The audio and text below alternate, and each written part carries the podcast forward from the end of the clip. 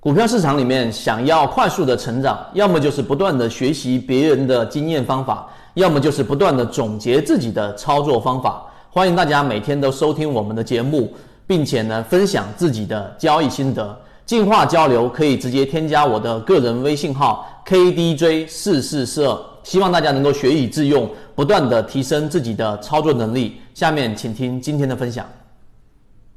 今天我听了一个产品经理对于所有参与到市场里面的商家，所有行业当中的这一种创业者做了一个分类，把它分为草莽型的，以及腰部型的，以及头部型的整个呃创业者和大的企业。那么实际上，今天我们就用三分钟来给大家讲一讲，在游资的这一个行业当中，在游资的这个分类当中，同样是可以把它分为草莽类型的游资、腰部的游资以及头部的游资。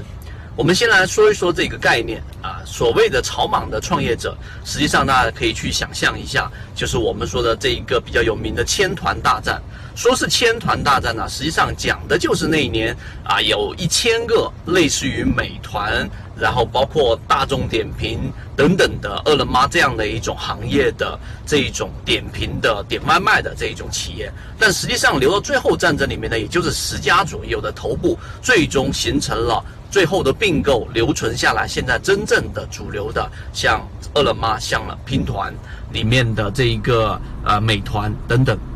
那这不是我们的重点，他把这个分类实际上告诉给我们所有的草莽。他举了一个简单的一个例子，就是说，在整个北京里面，二零一七年，然后出现了四万多家的餐饮行业，但过程当中呢，又消失掉了两万多家，又新增了一万多家。那么实际上，这个就是现在餐饮行业里面的生态，不断不断的有很多的新店开张，然后又有一半左右的这一个新开张的新店全部死掉，又有新店再开张，这个就是草莽。那么这个是我们大部分交易者进入市场里面的所有的英雄，都大部分来自于草莽，包括现在的头部企业。那么第二个就是腰部的企业，那腰部的企业就是像腰部的游资是一样的，通过你。从小资金，然后逐步逐步的做到了一定的资金体量，能够上龙虎榜了。那么最终，实际上你在这个生态位上找到了你自己的模式，那么最终在了这一个腰部上形成了一个自己的生态位，最终形成了我们说的腰部上的游资。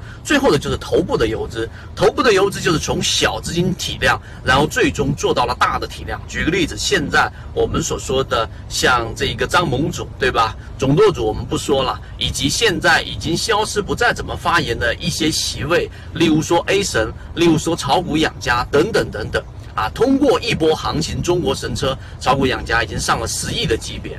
那么这个就是属于头部的游资。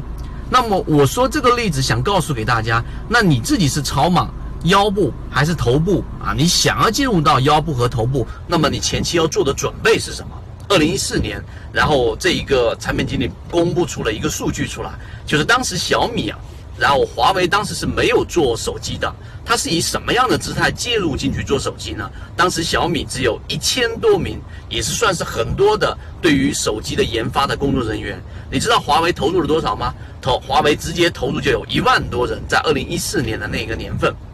有相将近有十倍。甚甚至于接近百倍百倍的一个投入进入到整个行业当中，这个就说明它本身就不是以一种低姿态进入进去，而是想要成为这个行业里面最终留存下来的战斗者。然后呢，这种姿态来介入，所以他投入了大量的这个资金和研发。那么作为我们散户来说，一模一样。也就是说，如果你想要在游资或者说想进入到游资的这一种体量资金，从小资金做到大资金，那么你前期的投入就绝对不能以草莽的思维来投入。举个例子，我想要把资金体量给做大，那我就是想要说我自己学学技术分析，然后不断的去研究 K 线形态，你能做得到吗？我告诉给你，很难很难很难啊！就跟我刚才所说的这种餐饮行业上留存下来能做到腰部级别的这种资金体量的投资者，已经很少很少了。那么，所以呢，我们才展开了不同的航线。技术分析你需要了解，但是你还需要深入去了解的是什么呢？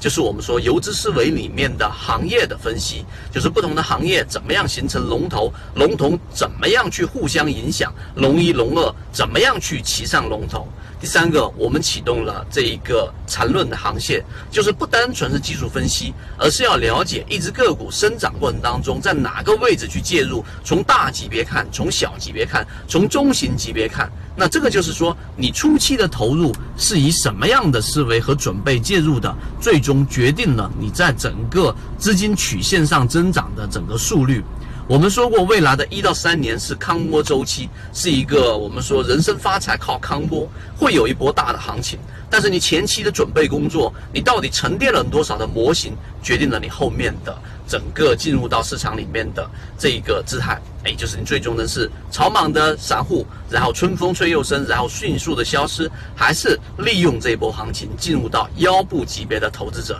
就是资金体量上了我们说的六位数、七位数甚至八位数，这个就是关键了。如果你想要去在这个过程当中能够拿到更多的这种有效的模块，欢迎找到我们的圈子。今天我就简单的讲这么多，希望对大家来说有所帮助，和你一起终身进化。